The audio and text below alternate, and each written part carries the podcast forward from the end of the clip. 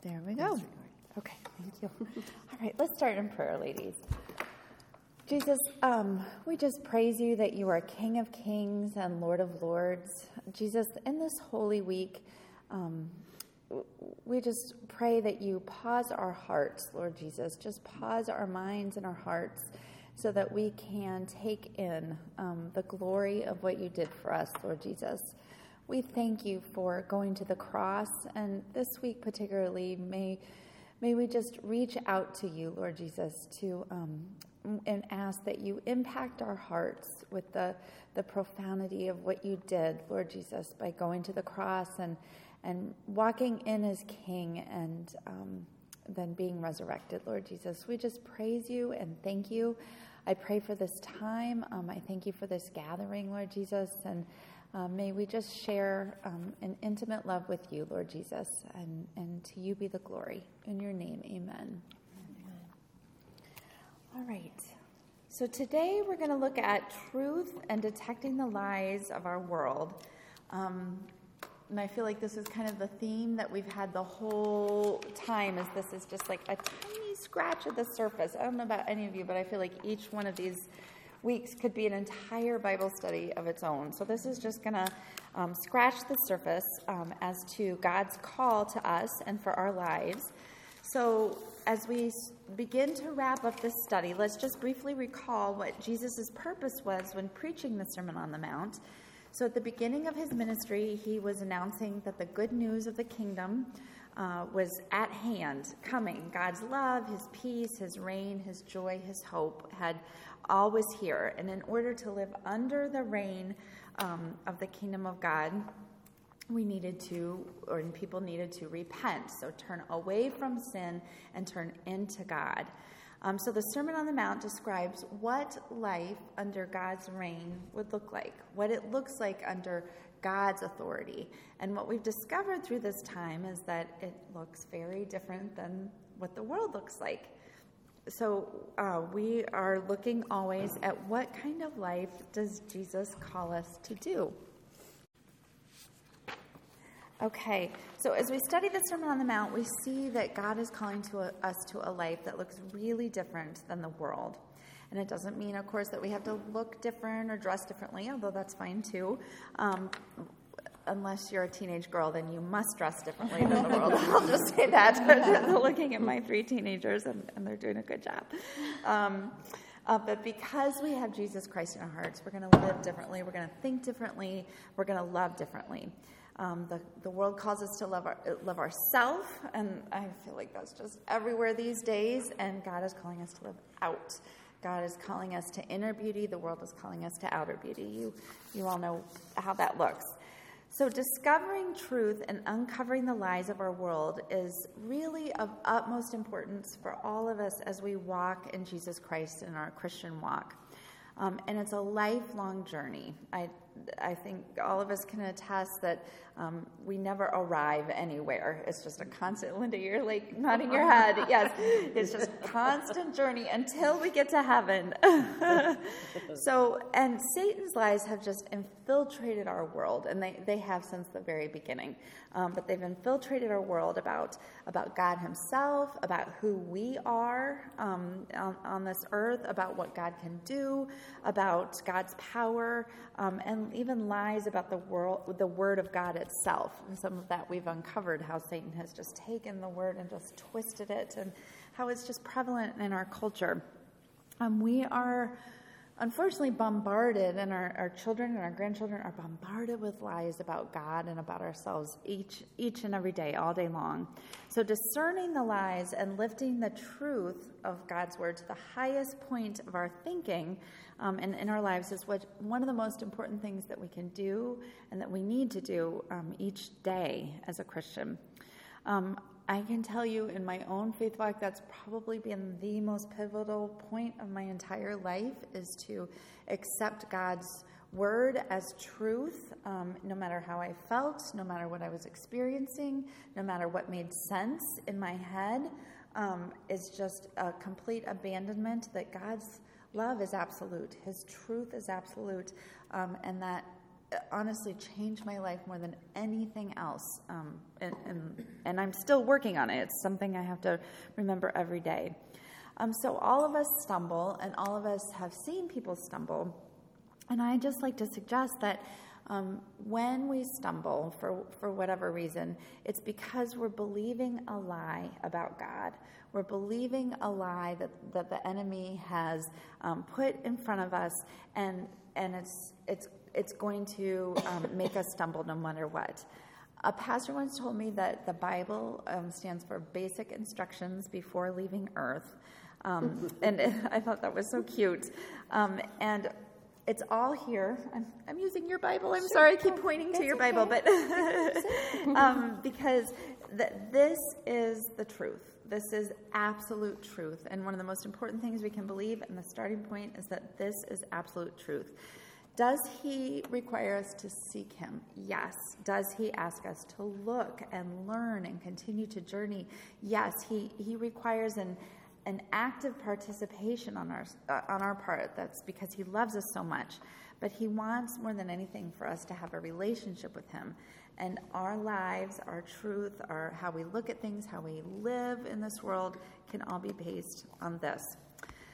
And this has become especially tricky um, in our generation, in this culture. And Pastor Coffee, if, if, you go to this church, talked about it on Sunday. And actually, that um, I had written this before I even heard the sermon, so it was blessed that he he brought this up too. Um, and if you were with us last semester, you heard uh, Pastor Chris Sorrows come and answer some of these questions too. Um, that this generation scholars, scholars, sociologists are citing that this is the first generation that does not believe in absolute truth. Like, never have they studied, um, seen it in a generation where, in such prevalence, to say, okay, you do you, and I'll do me, and what's good for you is fine as long as it doesn't hurt anybody, and what's good for, for me as long as it doesn't hurt anybody. Um, but the truth is, and we know from God's word, sin hurts. So if, if it's if it's sin, if it's not standing up against the thank you for having this for me, by the way, the word of God, if it's not standing up on the truth of the word of God, it will be harmful. There is no such thing of what's good for you and what's good for me. God is the only one that gets to define absolute truth. And so we must look to his truth to do that. Um, so, what Jesus is saying here in these scriptures that we're going to study today is that it's, it's radical. And it is, Jesus is giving a final notice, and he gave it to that generation, and he's giving it to us, and he has ever since, that Jesus demands an answer.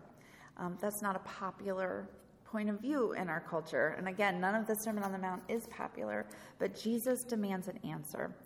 Um, in John 4:16, and this is probably a familiar scripture to most of us, he, Jesus says, he says, "I am the way, the truth, and the life, and no one comes to the Father except through me." So if we look at this, Jesus is either telling the truth that he is the way, he is the truth, he is the life, or he's lying. So it's up to each one of us, it's up to each person to decide is that is that true or not? And I can tell you, I know I've even been indoctrinated um, into the culture because even I say this to all of you, you your loving hearts, your beautiful God-taking hearts. My heart's pounding because that feels, I feel a little bit like, whoo, that's a little offensive, you know. To, and it isn't offensive, um, except in our culture, it is. So Jesus demands an answer. So we are professing faith in Jesus Christ, and that is what Jesus said that He is the way, in the truth, and the life. And He says, no one comes to the Father except through Him. So this certainly is hard teaching and not popular amongst many groups right now. Um, and I think in our culture, uh, in, in, the whole world, it's we want an out, and that's kind of what's become easy in our culture. But Jesus is not saying, "I give you an out." He says, I'm the truth. He's not saying I'm the truth and the way and the light for some people, or you know, if that works for you, um, then then or we a popular way of hearing that is saying. Uh, Jesus isn't saying, I am a way to the Father, because we hear that a lot. There's lots of ways to the Father. Mm-hmm. He's not saying that. And ladies, that's that's hard teaching, but that is what Jesus is calling us to. Um, Jesus is the one true way, the path to God, and it's, it, it is seen as offensive. Um, but it's incredibly important that we realize that Jesus demands a decision. Is Jesus telling the truth? Is he the only way to God? And he is, is he the one and only Son of God? Do we believe him? So let's look at this passage. Um, if you'd like to turn in your Bibles, Matthew 7 13 through 20. We're going to start there. Of course. All right. Would anyone like to read that? The narrow gate. Enter through the narrow gate, for wide is the gate and broad is the road that leads to destruction, and many enter through it. But small is the gate and narrow the road that leads to life, and only a few find it. So, That's okay, I'll get it. In this passage, um, Jesus again is demanding a decision. He's saying, You either see the gate as I see it, that it's narrow, um, or you do not. And there's only one choice that we have to make. We either take the choice to life or the choice to destruction. Um, and it is, it is truly, he's saying, it is black and white here. There's, there's only one way to enter. And what he's saying is that it's a small gate and only a few find it. But when we enter through that gate, even though it's small and it's narrow, it brings eternal life. On the other side of the gate is everything that he has to offer, which is, is so beautiful and so amazing. And that doesn't mean that it's difficult to become a Christian. Jesus says if we accept Christ as the Son of God and believe he died on the cross to save us from our sins, um, that we will live eternally with God. But what he is saying is that only a few will choose to enter through that gate. Um, and Jesus alone makes the way straight for us to be right before God. And because God gives us, loves us, and gives us free will, He's not going to force us into the narrow gate. He's not going to take us by the shoulder and shove us through. That's not His way. He wants us to choose that. He wants us to choose um, Him. And then on the other side, so we have one gate that's very narrow, and then we have another gate that's very, very wide, and that is the gate that leads to destruction. And that's kind of a a frightening thought that the, the gate that leads to destruction is so wide. So there's plenty of room to go to go through that. It stands wide open. It's hugely permissive, um, and it's very tempting for any of us to go on our own path through that wide gate. Um, this is the path that says, "You do me, I'll you do you, I'll do me." Um, there's no absolute truth. There's lots of ways to get to this other side um, of the narrow gate. But that's not what Jesus said. Um, it doesn't, when we go through the gate of destruction, it doesn't require change on our part. It's easier to go through the, the wide gate. Um, and in fact, the Christian life cause, uh, calls us to change, to transformation. It calls us to conviction by the Holy Spirit saying, What you're doing is wrong. Um, it's that, that voice in our heart or the voice in our head that knows what we're doing is wrong. That, even in our culture and in our world, has, has been labeled oppressive. Like, don't, don't tell me I'm doing anything wrong. Um, but God is the only one who gets to say that things um, are wrong. So, in contrast, Jesus is saying by making him Lord of our lives, by going through the, the narrow gate, we're given a new heart and we're given a new spirit. And the old self is passing away. The leanings of our sinful nature are going to be changed. Our sinful habits, our sinful lifestyles, our sinful relationships must be turned over, and the new must come. And again, this isn't some place we just arrive. This is a process that is continually happening in all of our lives. Because only in Jesus is there transformation from the inside out. Our sinful selves are denied, our bodies, our souls, our minds are kept under safe boundaries. Um, daily temptations are resisted, um, and we're going to have to do things that go against our inclination, which is not always fun. so, here's another characteristic of the narrow path, and this is again going to be wildly unpopular, but we must endure hardship if we're, and we're going to have trouble. That's that's a horrible, like that's something we don't want. We don't want that, but Jesus says it's going to come. And God loved us so much that He sent His Son to die on the cross. So if Jesus had hardship, who are we to say we shouldn't? I mean, the Son of God Himself had the ultimate hardship of going to the cross, and and it's not it's not comfortable. It's not something we welcome. We don't want it. But if Jesus went to the cross for us and suffered that, then so we can too. We can suffer what we have to in this world to get to the other side through the narrow gate. Um, so many things in our world, so many tempt us to say, Well, I deserve this. Or, um, and we convince ourselves, I think, to say, I deserve happiness. I deserve um, d- just whatever it is, the utmost goal of our existence. Um, and God does love it when we're joyful. He loves it when our relationships work. He loves it when we're in the health of the realm and the, the reign of Him in our lives. However, because we're on this earth, because we're sinful, none of us deserves it. Just like Jesus didn't deserve the punishment that he got on the cross, we don't deserve to have a comfortable, happy, flawless life. Um, and I think that's something that we are constantly having to fight against these days. At least, at least I am. Is that this isn't about me being comfortable. This life isn't about me being content or fulfilled or happy, although God loves that. It's about His purposes being worked out in each of our lives. And that's going to look hard and a lot of times. Um, he wants relationship with us. He wants to mold us and purpose us for himself. Um, and that can be a really painful process. There's a scripture that talks about the potter's wheel. Maybe you've seen that, that we are the clay, he is the potter. If you look at how a potter makes a mug or makes something, it, it if you were the clay, that probably would hurt. I mean, it, it wouldn't be that comfortable. It's messy and it's punching and it's thick thumbs going into us. And that's what God is doing us, is molding us through that pain, through that hardship. He's molding us into more of his, our likeness, the likeness of himself. It's not going to feel good, but it most certainly is good, and it's so worth it. Um, following Christ in this life, no matter what we face, no matter what the troubles are, no matter how hard it is, um, is going to be worth it because in heaven, that's where we keep our eyes. We're going to have eternal bliss. Our suffering will stop um, we're going to have total contentment, total fulfillment of our souls.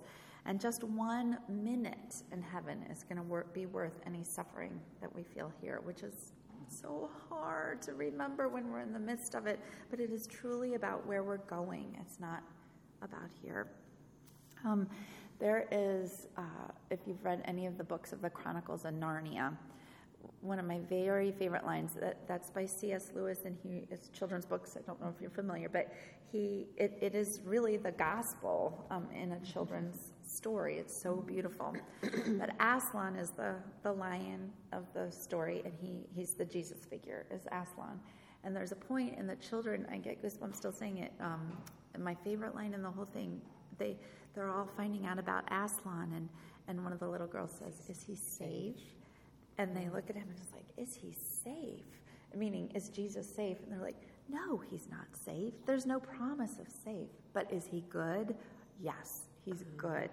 And I love that. That just, I cling to that because um, there are times Jesus I don't want to say time. I feel like there's my whole life. Jesus is saying, "Go over here. It's not safe. It's not safe, but it's good. Let's go over here." So He doesn't promise us safety or or feeling that He promises us His goodness. So that's just clinging to that.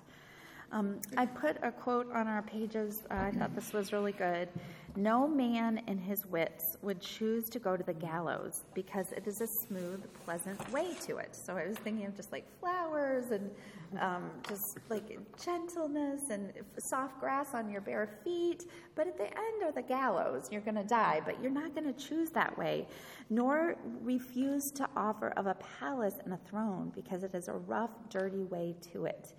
Yet such absurdities as these are men guilty of in the concerns of their souls. Matthew Henry. So we can't look at the path. The path is not an indication of where we're going. We have to look at the destination. And that is that is where we keep our eyes, no matter how difficult it is. All right, so now we're going to look at the next portion of Scripture, Matthew 7 15 through 20. Would anyone like to read that?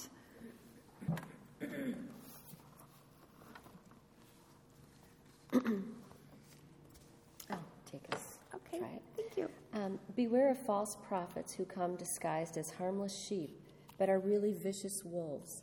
You can identify them by their fruit, that is, by the way they act. Can you pick grapes from a thorn bush, from thorn bushes, or figs from thistles? A good tree produces good fruit, and a bad tree produces bad fruit. A good tree can't produce bad fruit, and a bad tree can't produce good fruit. So every tree that does not produce good fruit is chopped down and thrown into the fire. Yes, just as you can identify a tree by its fruit, so you can identify people by their actions. Thank you. So, false prophets.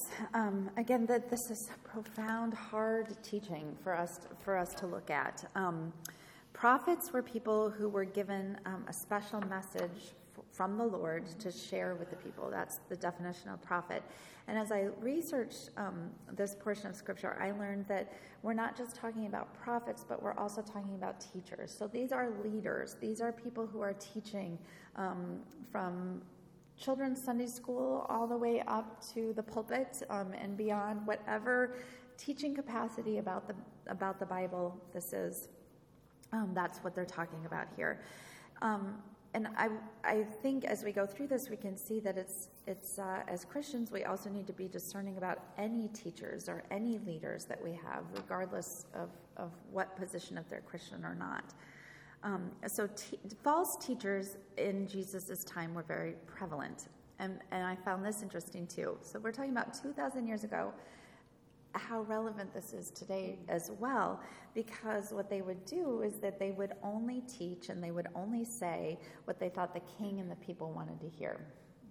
It's not any different today that they just we were just taught what people want to what people want to hear um, to be to be popular um, it's easier to do that. It seems that uh, this road to destruction that just keeps is widening and widening is easy. That's the comfy way. It's whatever feels good and is right. It uh, feels right, um, but it doesn't mean that it's going to offer life-saving truth.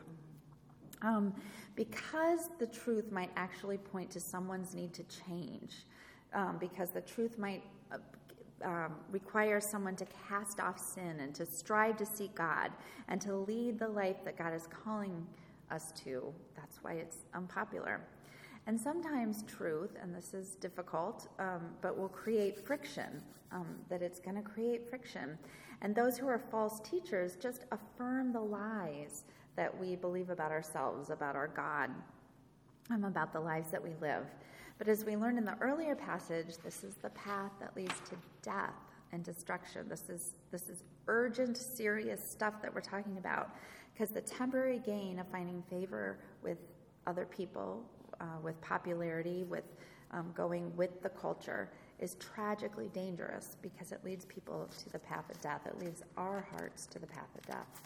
I think sometimes um, we don't live with that urgency under us that this is this is life and death. Um, it's scary. So, how do we stay clear of false prophets and false teachers? So, Jesus is clearly warning us. He loves us. We know that He comes from a place of love. He's warning us. He says, Be careful. So, I think it's kind of interesting that the end of the Sermon on the Mount, He's saying, I demand a decision and be careful. So, it's, I mean, it's again that urgency, that immediacy. Um, Jesus is clearly warning us. Um, and so, how do we do that? How do we identify false teachers who can lead people into destruction instead of into the life that Jesus promises? Well, first, Jesus says a good tree cannot bear bad fruit, and a bad tree cannot bear good fruit.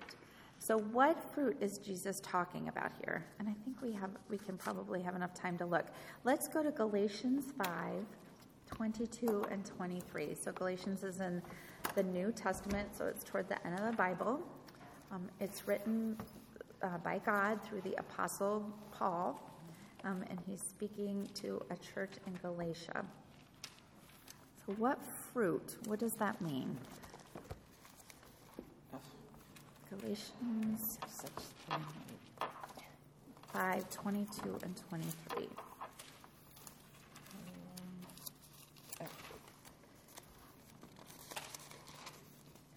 But the fruit of the Spirit is jo- love, joy, peace, patience, kindness, goodness, faithfulness, gentleness, and self control. Against, against such things there is no law.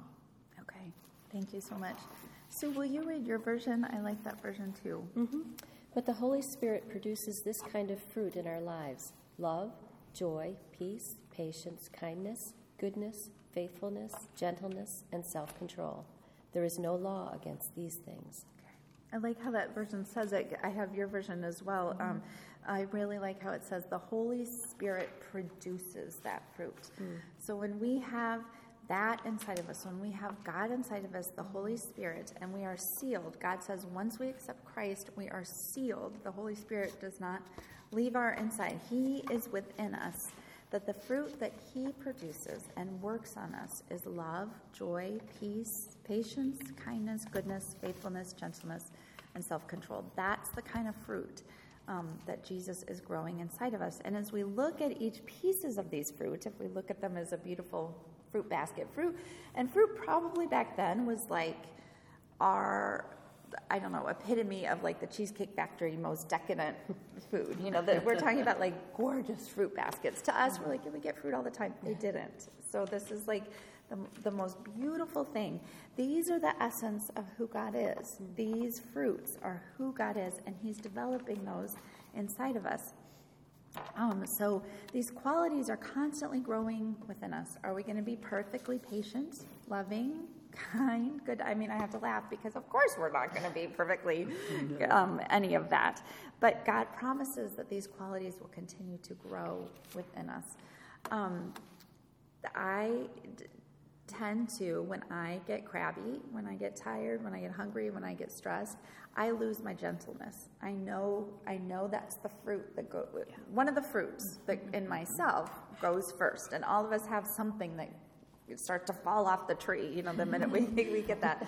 So um, this scripture has been very helpful for me to when I start to feel myself getting irritable to realize watch your gentleness because that's going to be the first fruit that starts to fall and, and to pray for that so each and each one of us has maybe three you know that are primarily the ones that fall but we can you know we all just can be um, working cooperating with the holy spirit to develop those within us i also found um, i wasn't going to say this too but it just came to me that when I st- first started to become aware of these fruits and what Jesus was trying to grow in me, I found that they be, that whether it be Satan who is tempting me, probably yes, and also God who wanted to develop in me that that so if gentleness is my number one fruit that that uh, falls off, I found myself in so many places where that fruit was just falling. Like, it, I mean, it was like, Lord, work on this fruit, build this fruit in me okay. So it was like I was constantly bombarded with situations where I had a chance to be gentle or I had a chance to do what myself wanted to do. So, so yes. Um, okay. Yeah. Easy to forget. Yes. Yeah. Yes. Like you'll, you know, at night, I'm going to, you know, pray that tomorrow I'm going to be much better. I'm going. Yeah. You wake up and you forgot. Yeah. And then something happens and you forgot. Right. Right. So always trying to keep that mindfulness in front of us. Mm-hmm. Exactly. Mm-hmm. Exactly. Yeah, totally. All right, so when we look for false teachers, and this can be in ourselves for sin in our lives, um, but as we look to our leaders, we need to look um, for fruit, evidence of God's le- love his touch on our lives. And these can be in friendships, these can be in relationships, these can be anyone, but specifically, Jesus is talking about teachers here. So we need to look at the motivation of our teachers and our leaders. Are our leaders, are the people who are guiding us um, motivated by power, by fame, by money? What's that motivation that is, is pushing us forward? Sometimes this is going to be clear, and sometimes um, this won't. But the biggest thing that we can look for in our teachers and our pastors um, and the people who are leading us spiritually is do they glorify Christ, or if you look carefully, are they glorifying themselves? And that's that's a tricky thing. No one is going to be flawless in this. There are going to be moments that that that, that happens um, that they glorify themselves. But the whole thing is, is the motivation of their heart to glorify Christ. Um, teachers need to have good behavior and high moral, high moral character. I'm like sitting here going, why am I teaching on this? Like I want to crawl under the table because I'm like, I'm teaching. I mean, I don't, I hope I don't have any blatant sin, but I'm realizing I'm telling you, examine my life like that hard. Like, so here we go. Okay. Um, our leaders, our teachers will be less than perfect. That's why I put that in there. We're less than perfect. Um, we're all subject to sin. And it's important for us to show mercy towards our leaders. Um, but it's also very important for their well being as, as, as much as ours um, to examine the motive, the direction, and the result that we're seeking. Um, because if someone is, is motivated by fame or, or self glorification, they're walking that wide road. I mean, mm-hmm. they're so if you love them, you want to pull someone back and say, "Hey, that's not that's not the right way." So we can look at the motivation of our teachers, our preachers, and, lead, and our leaders. And the other way we can do is to stay steer clear of false doctrine, um, and that's just false teaching. Marlene said it last week. Um, as teachers, we we all, um, when, whenever we're doing ministry or, or guiding spiritually, we want to be in a community of strong believers. You don't want to do it on your own because we will be led into temptation and, and we'll make mistakes, even mm-hmm. accidentally. So to be in a community of other teachers, of other leaders, of other people who are spiritually sound, to say, you know what, that's not quite right, um, and, and to help each other do that is mm-hmm. so important. So we don't want to get to false doctrine. False doctrine is teaching that goes against the Word of God. That's why we've got to know the truth, um, to identify what the truth is, so we can say, you know what, that doesn't sound true, um, based on the Word of God. Many, many believers are living in bondage and in sin. They may believe in Jesus Christ. So they're believers in Jesus Christ. They've been saved. They're going to heaven. But they don't know the truth. They don't know what the Bible says. So they're living in bondage and they're not living in the freedom of Christ. And I will tell you, I lived as a believer in Jesus Christ for probably 20 some years in bondage because mm-hmm. I did not know the Word of God. And it wasn't until I accepted the very first thing I remember that changed my whole life was saying, okay, I'm going to believe the absolute truth of the Word of God, whether I think I've experienced it, whether I um, am feeling it, whether this makes sense in my brain. That was the turning point of my whole faith journey, was to just, it doesn't matter what I think or what I feel. I don't mean that just compassionately, uncompassionately, but this is truth. That's all that matters. Okay. We've got to know the true word of God because often false doctrine will have a hint of truth in it. And that's, oof. So um, we're in the season of um, Lent right now. We've gone into Holy Week, so Lent is over. But um, in that story where Jesus went out to the desert for 40 days and 40 nights, he was tempted by, by Satan. And if you look at it, Satan tempted him with scripture, which is mm-hmm. this is all scary stuff. I mean, it, it he Satan knows the word of God better than you or I ever do. He knows it. So he's going to take the truth that sounds like truth and distort it and twist it. And so, in order for us to protect ourselves, we've got to know what this says. We've got to know the truth of what this says. So we can look at a lie and say, uh uh-uh, uh I can hear a glimmer of truth in that, but that is not what God says. That is mm-hmm. not who Jesus is. This can be daunting um, to be warned and asked to heed the warning from Christ, but let's remember that we cannot ever underestimate the power of the Holy Spirit inside of us. So th- we're not doing this on our own, ladies. We're not we're not um, accountable to know front and back, intellectually, every word of the Bible. We've got the Holy Spirit inside of us as believers in Jesus Christ. Um, so that is going to be our guide and our help. And I think I have to finish up here in just a second. Um, Jesus demands an answer. Um, and I think. If, and I know all of us probably have, uh, but this is never so clear as you see someone on their deathbed um, who maybe has or has not accepted Christ Jesus. Um, it, it, seems, in my experience, like watching my grandfather pass away and um, other people, is that we can push this off for our whole lives. We can push it off. But when it comes down to the moment where we're going to pass to the other life. It, he demands an answer. And so it's, it's up to each heart to say yes. But I, I think that's a wonderful motivation for us to just continue to love the people around us and share with them the love that Jesus has to, has to offer. Um, I got this last little part on godanswers.com, and I, I, just I liked it. Uh, so, how do we follow Jesus today? The same way the disciples did long ago. One, they heard the words of Jesus and they believed them. We are to believe the truth. They took his words and they obeyed them. They confessed their sin to Jesus as their Lord and God. They believed that he died to take the punishment for their sins and he rose from the dead to give them new life. And then they followed his example and his command to tell others the truth about sin, righteousness, and judgment. And when we follow him in the way that he tells us, I am the truth, the way, and the life, we can be assured that following him will get us all the way to heaven. So I just really like that. Mm-hmm. All right, so let's end in prayer, and then we got to go to missions. Jesus, we just praise you for your truth. We pray that you just press this urgency upon our hearts. Um, and we pray, Lord, that you will continue to grow your fruit in our lives so we can be witnesses of the love that you have given us. In your name we pray. Amen. Amen. Thank you.